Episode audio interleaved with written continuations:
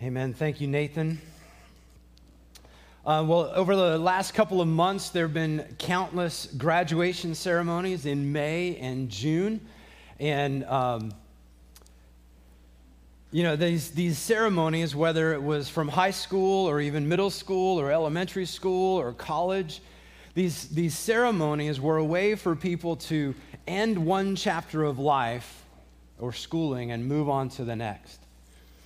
And over the years, there have been some famous and memorable commencement speeches. Winston Churchill famously said in his good British accent, Never, never, never give up. And I heard that was his entire speech, and he sat down. That would be a really good one to attend. Probably a good sermon, nice and short and to the point, right? And then Mia Hamm, Rihanna, and Paula Abdul all used the phrase, follow your heart, as a key theme in their speeches.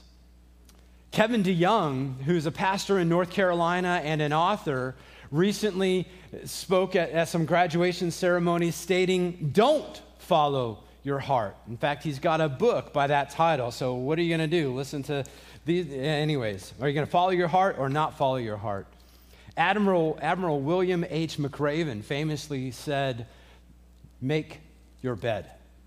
And he wrapped that up with all sorts of other teachings, little things that will change your life. In fact, he also has a book on that. In the midweek, I talked about Robert Fulghum's All I Needed, All I Really Needed to Know I Learned in Kindergarten. And in many ways, that can be a summation of all of these life truths, those things that we could learn as children that we could take on into adulthood. And it's, it's interesting, shortly after Fulghum published his first book in 1986, Dr. Seuss published the last book that we, would be published in his lifetime in 19, about 1991, and that was called Oh, the Places You'll Go.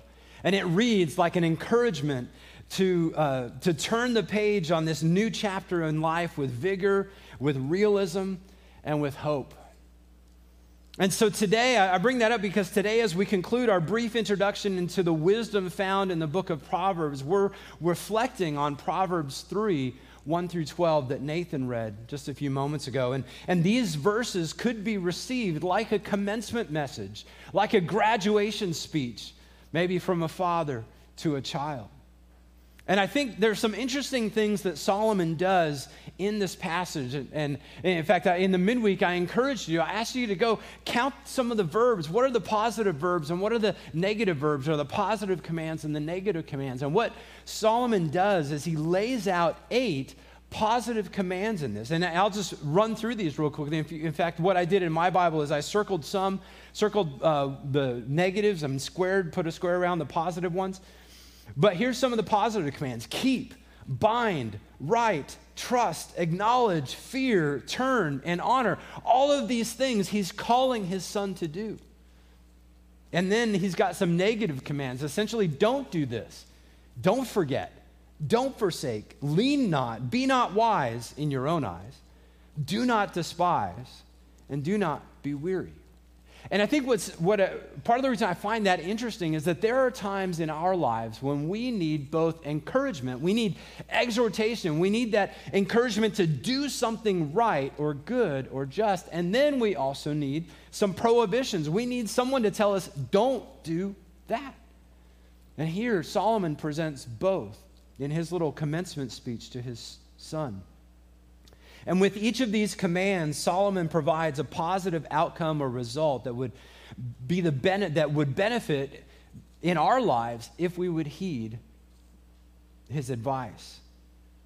And it'd be really easy to treat these verses and really all of the book of Proverbs as simply pragmatic solutions for life. But I think it's better to think of these uh, individual statements as things that are generally true. These are observations that he's made. But in these verses, there is a sense in which the ways of God are being seen as bathed in wisdom. In other words, when we walk in wisdom, we walk in God's ways. Or when we walk in God's ways, we walk in wisdom.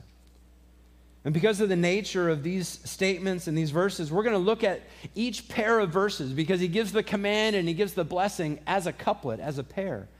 And what, what we're going to do is I'm going to consolidate these down into a statement, and I'm not trying to replace Scripture with something pithy or that's tweetable, right? But I, I want us to hopefully get grasp the, what Solomon is saying in each of these couplets of verses. So it, we don't have, as you notice in your bulletin, we don't have a full outline, but all of these statements are going to be up there, followed by the scripture if you want to look at that. So let's begin. In these first two verses, it's almost as though Solomon is exhorting his son. He said, Listen to parental figures for a long and peaceful life. Listen to your parents, listen to your father. Listen to parental figures for a long and peaceful life. According to David Atkinson, one of the commentators I looked at, this passage is one of 10 passages in the first several chapters of Proverbs that begin with that statement, my son. It's as though it's these fatherly advices, this fatherly advice given to a son. And each of these paternal exhortations begins with that call to a son. And then these 12 verses specifically really seem to talk about our duty to God. How should we relate to God? How should we walk in the wisdom of God? And so, here in these first two verses, Solomon is calling his son to heed his advice. Uh, Proverbs 3 1 to 2 says, My child, never forget the things that I have taught you. Store my commands in your heart. If you do this, you will live many years and your life will be satisfying. You see, I think in an ideal world, in the world that God intended at creation, fathers and mothers would pass along godly advice to their children. And yet, in the fallen world in which we live, we recognize that not all of the advice that we pass along is truly godly or good. As we discussed last week, we observe and inherit some negative attributes and actions. But God God has given us the responsibility as parents to lovingly instruct, instruct and to guide our children. Elsewhere in Proverbs, Proverbs 22 6 says, Train up a child in the way he should go, and when he is old, he will not depart from it. In recognizing the fallen tendencies of our human nature, the Apostle Paul urges fathers, he says, to be mindful of how they relate to their children. Ephesians 6 4 said, Fathers, do not provoke your children to anger, but bring them up in the discipline and instruction of the Lord. But what happens when fathers or mothers don't know the Lord? Or what happens when hypocrisy in our own lives as parents prevent us from bearing godly advice and being a truly godly influence? I think this is where the church steps in. This is where God has given us people at various stages in life, people who can pour into us and truly demonstrate godliness to us. We see this throughout the New Testament epistles, especially the pastoral epistles of 1st and 2nd Timothy and Titus. In fact, listen to what Titus chapter 2, 1 to 8 says. Paul writes, As for you, Titus, promote the kind of teaching, uh, um, promote the kind of living that reflects in wholesome teaching Teach the older men to exercise self control, to be worthy of respect, and to live wisely. They must have sound faith and be filled with love and patience. Similarly, teach the older women to live in a way that honors God. They must not slander others or be heavy drinkers. Instead, they should teach others what is good. These older women must train younger women to love their husbands and their children, to live wisely and be pure, to work in their homes, to do good, and to be submissive to their husbands. Then they will not bring shame on the word of God. In the same way, he continues, I encourage the young men to live wisely, and yourself, and you yourself, be an example to them by doing good works of every kind. Let everything you do reflect the integrity and the seriousness of your teaching. Teach the truth so that your teaching can't be criticized and then those who oppose us will, will be ashamed and have nothing bad to say about us. The point is that for those of us who are mature or older, we get to be the godly influence and examples. We get to be those parental figures in the lives of those who are coming behind us. Our lives and our speech should teach. So, how are we doing? Is our teaching and living making a positive impact on the next generation? Or are we, as, as Paul wrote there, are we dishonoring the Word of God with our conduct? But for those of us who are younger, Solomon seems to be communicating that heeding the advice of parents and even parental figures will generally result in a long and peaceful life. Your parents and the people who are around you at church want the best for you. So, how are you doing at heeding the advice of your parents and the godly men and women who are older than you? Are you paying attention and following, or are you trying to pave your own path? Let me encourage you the advice that your parents and other older brothers and sisters in Christ are giving are designed to give you a long and peaceful life. But the second thing that Paul that Solomon writes here, he exhorts his son by stating that a loving and faithful life will result in good favor with God and with people.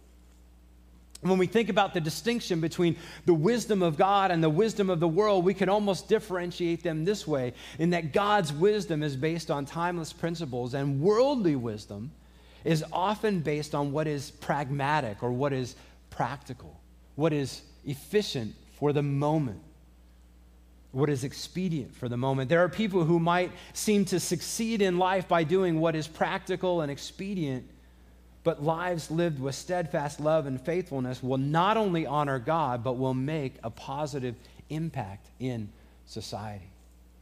Proverbs 3 3 to 4 says, Let not steadfast love and faithfulness forsake you. Bind them around your neck, write them on the tablet of your heart, so you will find favor and good success in the sight of God and man. Solomon's encouragement here is not just outward actions that seem to exhibit love and faithfulness, but love and faithfulness that come from the very core of who we are, how we think, binding them around our necks, letting our minds and our brains be restricted, be confined, confined by love and faithfulness, writing them on our hearts at the very core of our being, being men and women of love and faithfulness. This week, I had an opportunity to finish listening to the biography of Walter Johnson, written by his grandson, Henry Johnson. I happened to get to have lunch with Henry last month and learned about the book. I was like, oh, this is really interesting. And prior to that luncheon and listening to the book, I only knew Walter Johnson's name because it's his name is on a high school here in Montgomery County. I had no idea what he did until I started listening to the book. And what I learned were some fabulous statistics about this guy. I know some of you may not be baseball fans, but let me just give you a little bit of insight into this guy, Walter Johnson. He played professional baseball with the Washington Nationals, aka Senators, back about 100 years ago. He, he played with them for 20 years. He is believed to be one of the fastest and most accurate pitchers of all time. In fact, he's still currently ranked number two of all time as best pitchers. He still holds the record for the most shutouts with 110. Some of you are like, oh, who cares? What's a shutout? He's among the best pitchers in strikeouts, most complete games, and has one of the lowest earned run averages. He allowed some of the fewest runs against him for most of his career. And many people contend that if he had played for a better team, his statistics and his win streaks would still be records today. But at best, the Washington team 100 years ago was mediocre most of his time. He did get to go to two World Series and he won, he got to win one of them.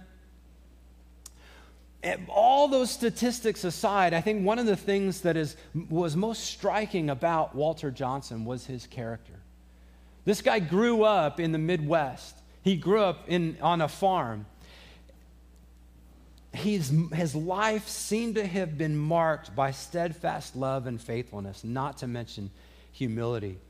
He was the faithful husband of one wife who, unfortunately, after about 20 years of marriage, she died at a young age. They had six children, one of whom died as a toddler. Walter, when, when Walter Johnson would go to opposing ballparks, especially when they were in the, the run for the World Series, the opposing teams, the opposing crowds would cheer, would stand to their feet because of the kind of guy that he was. They would applaud him, and he would just humbly take the mound. He kind of had this loafing style. He's about six foot one with really long arms. And he just kind of loaf over the mound and throw the ball and just went to work. He didn't let the fame get to his head. Someone commented at one point in time that he was probably the only person in the country who was liked by everybody. I mean, think about it. Politicians can't agree on anything, but both houses of Congress, both parties, uh, Democrat, Republican, they all liked him. All the presidents, he, he caught 13 first pitches from presidents, and they all liked him because he was a great baseball player, but more importantly, because of his character. People could look at every part of his life and say, This is a man worth emulating.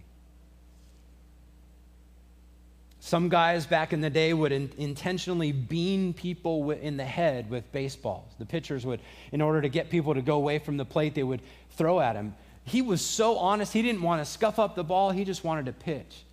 He wanted the best in others, and he wanted to provide his best without cheating. He didn't drink, he didn't gamble, he didn't sleep around, he spoke well of others. By all accounts, he was a good man and was truly favored in the sight of others. As I said, he, he grew up in the Midwest, started doing baseball out in California before living here. In fact, he owned a bunch of land out near Sugarloaf Mountain uh, right up until his, the, the day that he died. But one of the downsides of, of Walter Johnson is that it never appeared he was a godly man. He was a good man, but he never made a profession of faith. And I tell you about Walter Johnson because I, I, want you to see someone who lived with love and faithfulness and truly did find favor and success even through the difficulties and tragedies of his life. God's timeless values were exhibited in his life. And I want to encourage us too. We wouldn't have to look outside this room to find people like Walter Johnson who are demonstrating steadfast love and faithfulness, who have a devotion to God. Yesterday in the men's breakfast, as Mark was leading us, he asked the question he says, Where do we have an example of purity in our culture? That was the topic yesterday. And one of the conclusions we came to is that ultimately we, as the church, are intended to be that light, that witness, that example of purity and godliness. Imagine what would happen if we began to put on steadfast love and faithfulness, if we began to act and speak and think in those ways, rather than in the divisive ways that we so often see in our culture.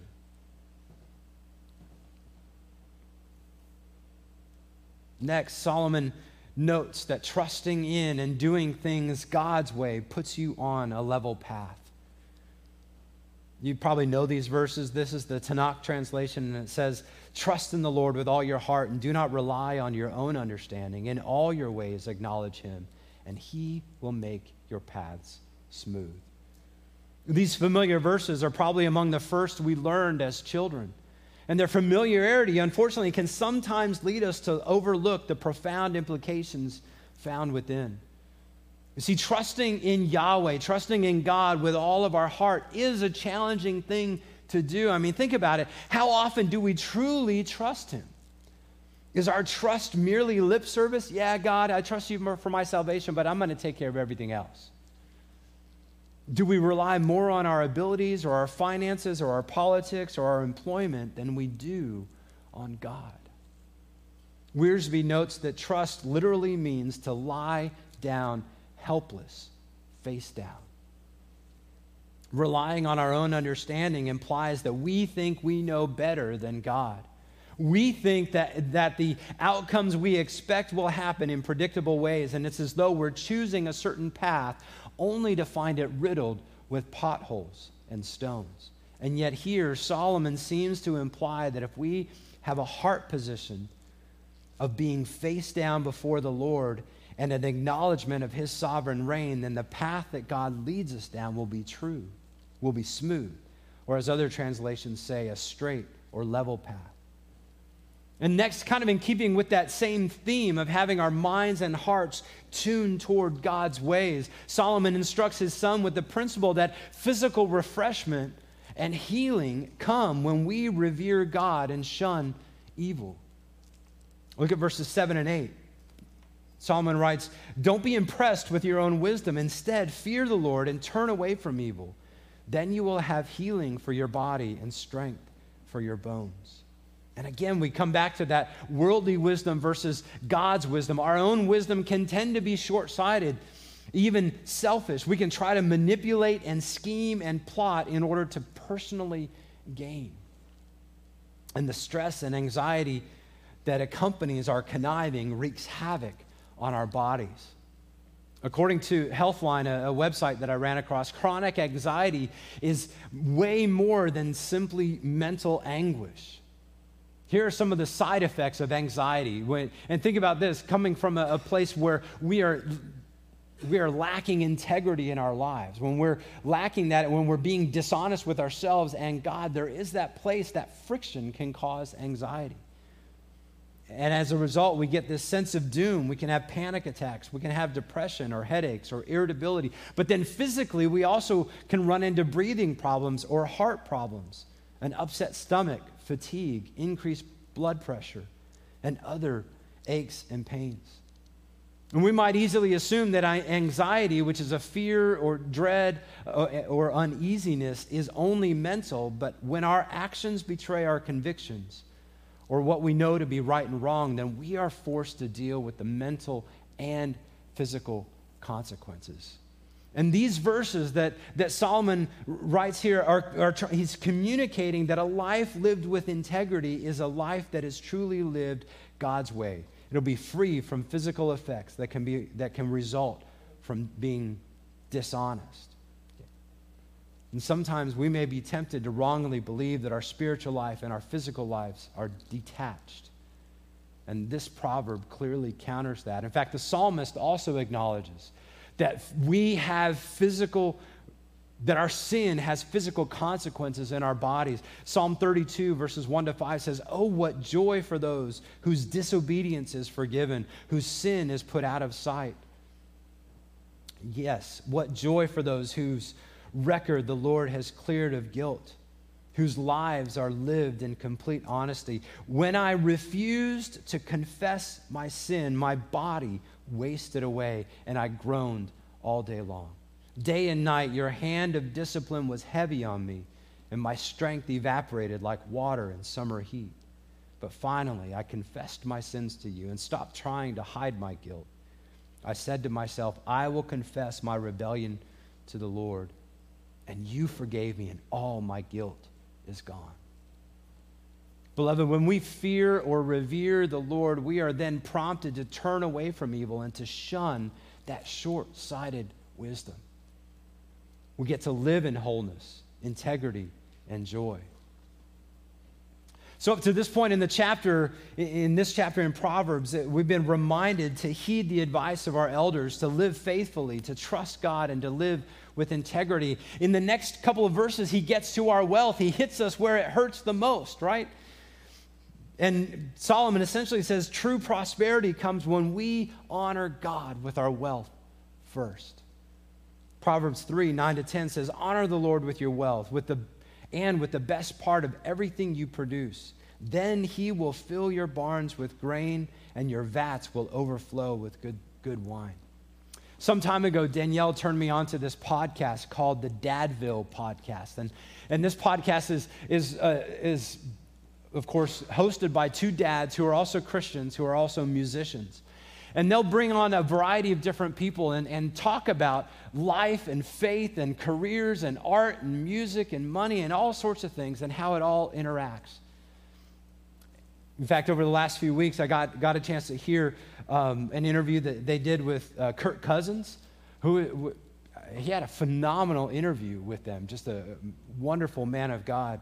Also, Amy Grant, those of you guys, some of you guys may remember her from way back in the day. Also, the lead singer from the band Lady A. But this week, the one that I listened to was very interesting because it hit on money. And the guy that they, uh, they had on there was a guy named Greg Baumer, who has written a lot about, or written some about God and money and true wealth. And this guy, Baumer, he, he, he had already attained some semblance of wealth as a Christian. He was, uh, uh, he was tithing in an obligatory manner. He was just saying, okay, God, this is yours. Okay, Let me go. So he would take the first 10% and give it to God. Well, then he went away to, uh, to Harvard Business School to get his MBA and took a class at the divinity school and began to search and scour scripture to try to understand more about how we should relate to God and our money. And, and in the process of doing this, he, he found that the average American gives 2.2% of their wealth annually toward charity. The average Christian American gives 2.3%. And yet, what have we all been heard? What are we expected, not expected? What does Scripture teach? What have we been taught that Scripture says how much should we be giving? A tithe, 10%. That's a far cry from 2.3% that the average American is, is doing.